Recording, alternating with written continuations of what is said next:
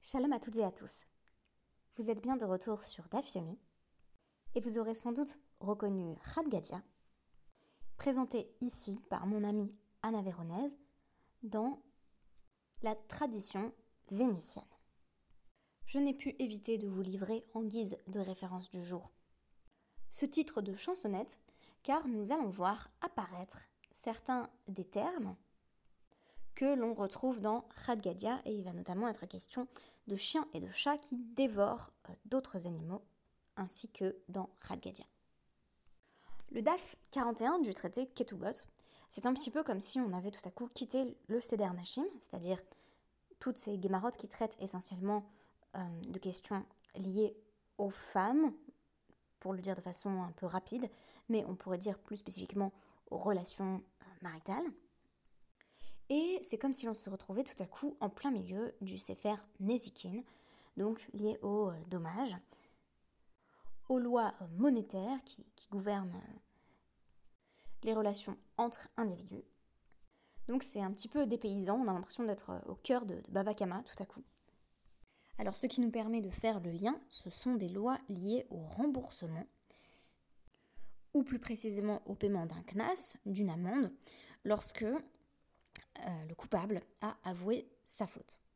Donc, ça va être lié au sujet que nous avons évoqué auparavant, et notamment à la question du viol, mais ça va excéder euh, ce cadre-là. Donc je vous rapporte notre première Mishnah, Matnitin, Haomer pititi et bito shel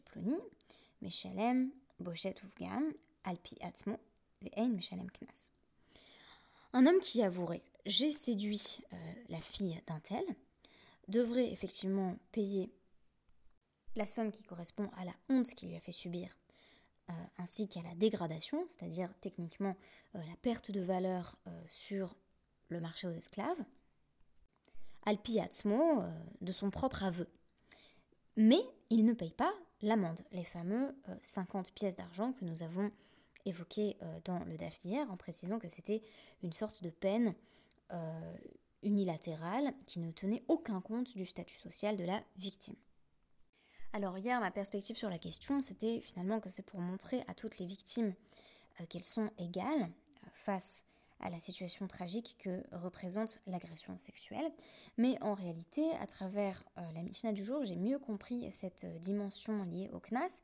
Et désormais, le CNAS, donc l'amende, me semble penser à partir du coupable. C'est-à-dire que le CNAS va servir à montrer au violeur que euh, filles de roi et filles de mendiants sont égales en dignité et que euh, il a la même sanction euh, qu'il agresse l'une ou l'autre. Donc ici on nous dit que s'il avoue ce qu'il a fait, il doit payer malgré tout certains des, dommages et intérêts, mais pas cette amende qui est purement punitive et qui vient l'inviter ou plutôt le contraindre à assumer ses responsabilités. Mais ce n'est pas tout.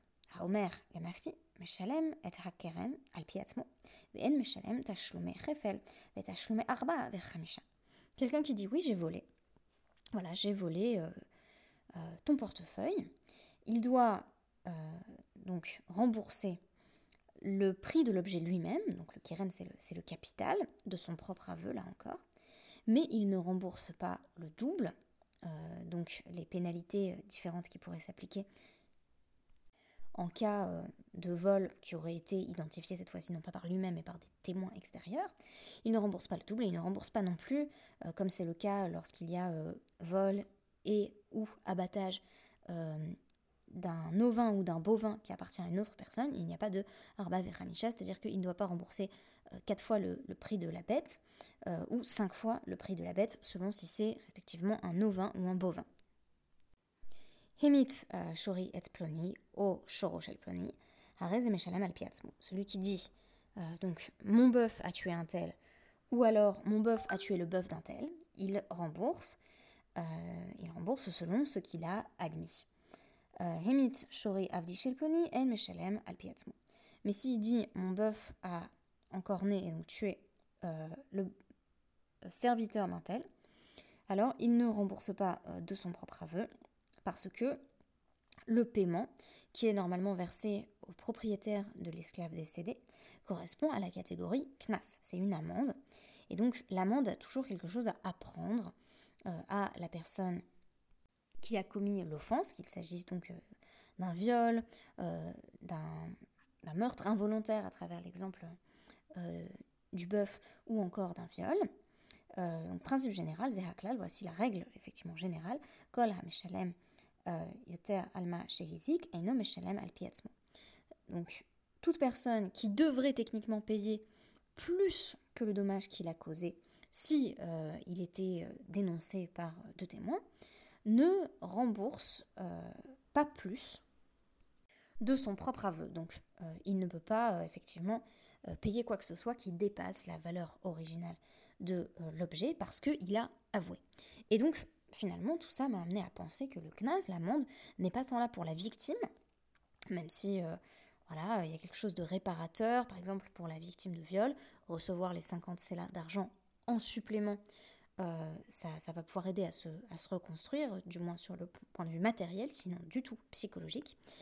Euh, mais pour ça, on pourrait dire pour la victime, il y avait déjà eu effectivement euh, donc Pgam et Bochette, donc on y a déjà remboursé donc la, honte et la dégradation qu'elle a subie, mais le CNAS vient spécifiquement apprendre quelque chose au coupable et le contraindre à prendre ses responsabilités. Or, ici, si la personne justement se prend en charge et dit c'est moi qui ai commis ce crime, on estime qu'elle a déjà fait le travail que le CNAS vient symboliser.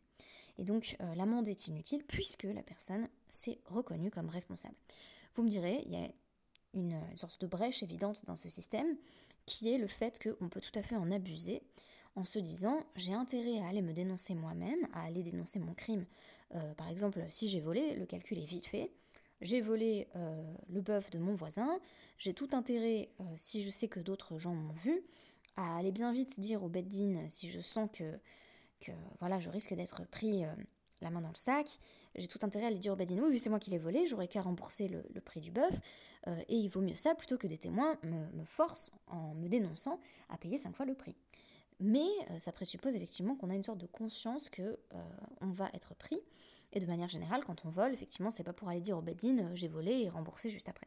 Donc il y a un équilibre à trouver entre euh, l'intérêt qu'on pourrait avoir à avouer et le fait que bah, la plupart du temps, euh, les personnes sont peu disposées à confesser leur crime directement. À mon avis, la meilleure lecture de cette Mishnah, c'est donc qu'on se situe dans, le cadre d'une perspective de, de tchouva, c'est-à-dire que c'est une personne qui se repent d'avoir volé, violé, et donc va se dénoncer d'elle-même.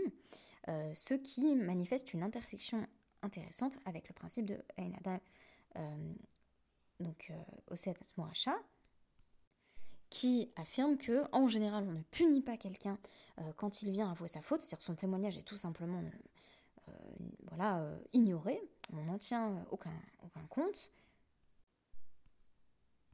Or, ici, ce n'est pas tout à fait le cas, c'est-à-dire qu'on croit tout de même la personne quand elle dit bah, j'ai volé, donc c'est bien un voleur, on pourrait dire que elle fait d'elle-même euh, un rachat ici, mais on la croit pour exiger d'elle qu'elle restitue le prix de l'objet qu'elle dit avoir volé, mais pas plus parce qu'elle a déjà fait sa partie du travail qui était donc cette démarche de, de qui passe par l'aveu. Alors ce qui m'intéresse aussi beaucoup, euh, c'est la notion de euh, qui est développée dans la suite de notre DAF. Ratinezek, c'est littéralement la moitié, euh, donc du dommage euh, et c'est la pénalité qui s'applique quand un short-arm, donc un bœuf qui n'a jamais euh, agressé, euh, voilà, qui n'a jamais été violent, qui n'a jamais agressé d'autres bœufs ou d'autres êtres humains, en corne pour la première fois. Donc il doit payer, effectivement, on calcule les dommages qu'il a causés, il doit payer la moitié. Alors, on a un débat entre Rav Papa et Ravuna pour déterminer est-ce que c'est un knas, parce que si c'est un CNAS, si on avoue, euh, il n'y aurait pas besoin de payer. Ou est-ce que euh, c'est euh, Mamona, c'est tout simplement de l'argent qui doit être payé et qui, par conséquent, si la personne avouée, devrait être payée. Rav Papa donc, adopte la perspective qui veut que euh, donc cet argent qui doit être versé si notre bœuf auparavant inoffensif encorne quelque animal ou personne, c'est bien de, l'argent, donc c'est mamona, c'est de l'argent qui doit être, être versé par le propriétaire de ce bœuf, parce que chaque bœuf est potentiellement dangereux. Et donc, quelque part, le propriétaire du bœuf est responsable quand même parce qu'il aurait dû surveiller. Euh, et comme c'est euh, une, première agression, il n'a jamais euh, été violent auparavant, la Torah va lui donner une sorte de, réduction, donc 50%. Et on se retrouve avec Ratinezek et non pas ce qu'il devrait en réalité payer, c'est-à-dire tous les dommages qu'il a causés.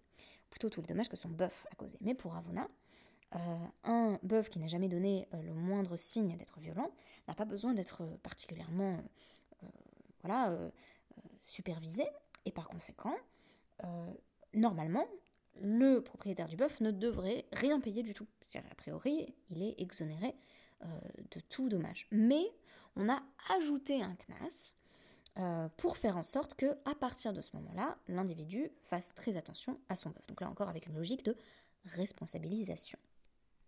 Et la halakha euh, va suivre euh, la vie de Ravuna, alors même qu'il y avait euh, comme ça une sorte de chaque vétaria. Chaque vétaria, c'est le, le, va-et-vient des arguments talmudiques qui conclut que Ravuna a été réfuté pour finalement nous dire, bah en fait, la halakha est comme lui.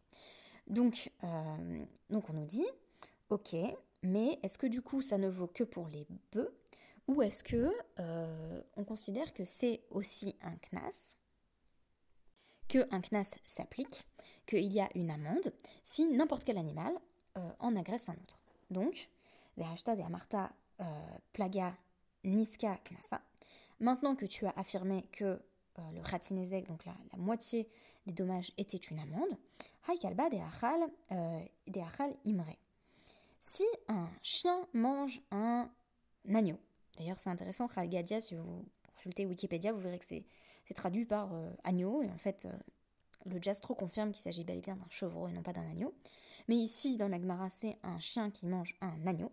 Veshfunra, on est en plein, euh, en plein hein, des Arel Tarnégolé Ravreve, ou un chat qui a mangé, un, qui a mangé de, gros, de gros coqs, ça, c'est Meshuneru, c'est inhabituel. Et donc, vélo, euh, vélo Magbenan Bebavel. Et comme c'est euh, une forme de, donc de, pénalité qui correspond à un dommage inhabituel, eh bien, euh, en Bavel, en Babylonie, ce ne sera pas possible. Si par exemple quelqu'un porte plainte en disant mon coq a été mangé par un chat et c'était un gros coq, c'est inhabituel et en Bavel on ne prend pas en charge ce type de cas inhabituel. Mais si le chat a mangé un petit coq, un coquelet, aval zoutré, euh, ou Magbinan. C'est un cas, on va dire, typique et habituel, et donc on ne considère pas que c'est une amende, mais que c'est simplement voilà, une somme d'argent liée au fait que les chats, de manière générale, mangent des coquelets, euh, alors il va pouvoir recouvrer la somme, même en Babylonie. Ceci est lié au déséquilibre entre Eretz Israël et Babylonie. Euh, et la Babylonie, lié au fait que en Israël, on peut espérer collecter la somme d'un knas, donc une amende, tandis qu'en Babylonie, on ne règle que des cas euh, financiers simples qui se réduisent à des restitutions de mamona, donc des cas financiers basiques. Mais, précise la Gemara, si donc, le plaignant décide de prendre la justice entre ses propres mains et d'aller directement chercher la valeur de, l'animal qu'il a perdu chez le propriétaire du chat ou du chien, pas de problème. Euh, l'homme afkinan miné, on ne lui reprend pas. Euh, et euh, ve'iyamar akbeu li zimnal eretz Israël, makbinale. Et si le plaignant dit, bah, on va aller en Eretz Israël, le, donc l'accusé et moi, parce que comme ça je pourrais recouvrer la somme qui m'est due, on lui prépare donc un, moment où il va pouvoir être reçu en Eretz Israël, ve'ilo asil, euh, Et si euh, le coupable, évidemment, il n'a pas du tout envie d'y aller parce qu'il n'a pas envie de payer, on l'excommunie. Donc s'il dit non, non, moi j'irai pas en Eretz Israël, on l'excommunie. Benkar ou Menkar, euh, Dans tous les cas, on va l'excommunier. C'est-à-dire, euh, si il refuse de se débarrasser du chat ou du chien qui ont tendance à causer des dommages, on est excommunié. Alors, on pourrait imaginer qu'il faudrait plus que ça pour être excommunié, pas du tout. pourquoi? Parce que il y a un principe donc important dans, les lois de Nezikin, dans les lois liées au dommage, Salek Hezikar. Il faut que tu enlèves ton, ta, cause de, de dommage. Il faut que tu enlèves le danger en fait. Mide Rabbi Nathan, c'est ce que Rabbi Nathan nous a appris dans une braïta, où on nous dit donc euh, Minaïn Shelo euh, Yegadel Adam Kelev Rab et Torpeto, d'où donc qu'on ne peut pas élever un chien méchant, un chien enragé dans sa maison, parce que, euh, et également Velo Yamid Sulam Rawa Betorpeto, et on ne peut pas avoir une échelle défectueuse avec un, barreau manquant dans sa maison, Sheneemar, Lo Tassim Damin Be Vetera. Il est dit, tu ne placeras pas de sang dans ta maison, dans Dvarim 22.8, donc on ne peut pas avoir chez soi un objet dangereux, et sinon on risque effectivement l'excommunication. Tout cela nous montre à quel point les sages sont allés loin euh, dans la responsabilisation des individus, et aussi ont mis en place euh, des systèmes pour pallier les, manquements des, euh, des, cours de Babylonie qui se présentaient et se percevaient comme clairement subordonnés à celles des Israël, quand bien même la pensée talmudique émanait essentiellement de Babylonie, Bavel a toujours dépendu effectivement des Israël, mais en Babel, on mettait en place effectivement des systèmes où on pouvait aller se faire juger en Eretz Israël pour obtenir pleinement justice, alors que les tribunaux de Babel ne réglaient que les affaires courantes. Merci beaucoup et à demain.